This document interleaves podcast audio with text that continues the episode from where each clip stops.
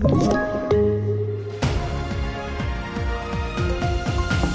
Flyglarm har ljudit över Ukraina. Toppsäkerhetsmöte mellan Kina och USA och stort stödpaket ska mildra bensinprischock. Ja, här är TV4-nyheterna och vi börjar med att flyglarm har idag ljudit över stora delar av Ukraina när Ryssland fortsätter sina angrepp mot landet. Bostadshus har attackerats i Charkiv i öst och Mykolaiv i syd. Och i huvudstaden Kiev har en flygplansfabrik och ett nivåningshus träffats av beskjutning. Minst en person i huset har dött och flera vårdas för allvarliga skador. Och förtvivlade boenden vittnar om ett antal kraftiga smällar. Och samtidigt har en rad olika möten om kriget hållits. Ännu en gång träffas representanter från Ukraina och Ryssland men tidigare möten har varit resultatlösa. Och I Italien och Rom hålls ett toppsäkerhetsmöte mellan Kina och USA. Det är Vita husets nationella säkerhetsrådgivare Jake Sullivan som ska träffa sin kinesiska motsvarighet.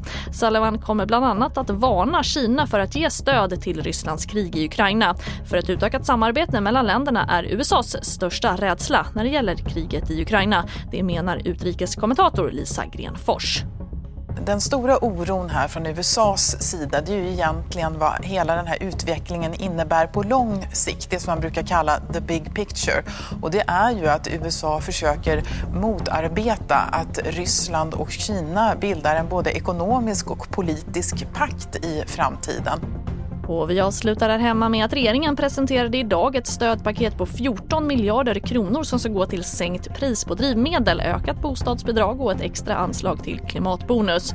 Bland annat sänks skatten tillfälligt på bensin och diesel från 1 juni till 31 oktober med cirka 1 krona och 30 öre litern och varje bilägare ska få mellan 1 000 och 1500 i ett engångsstöd.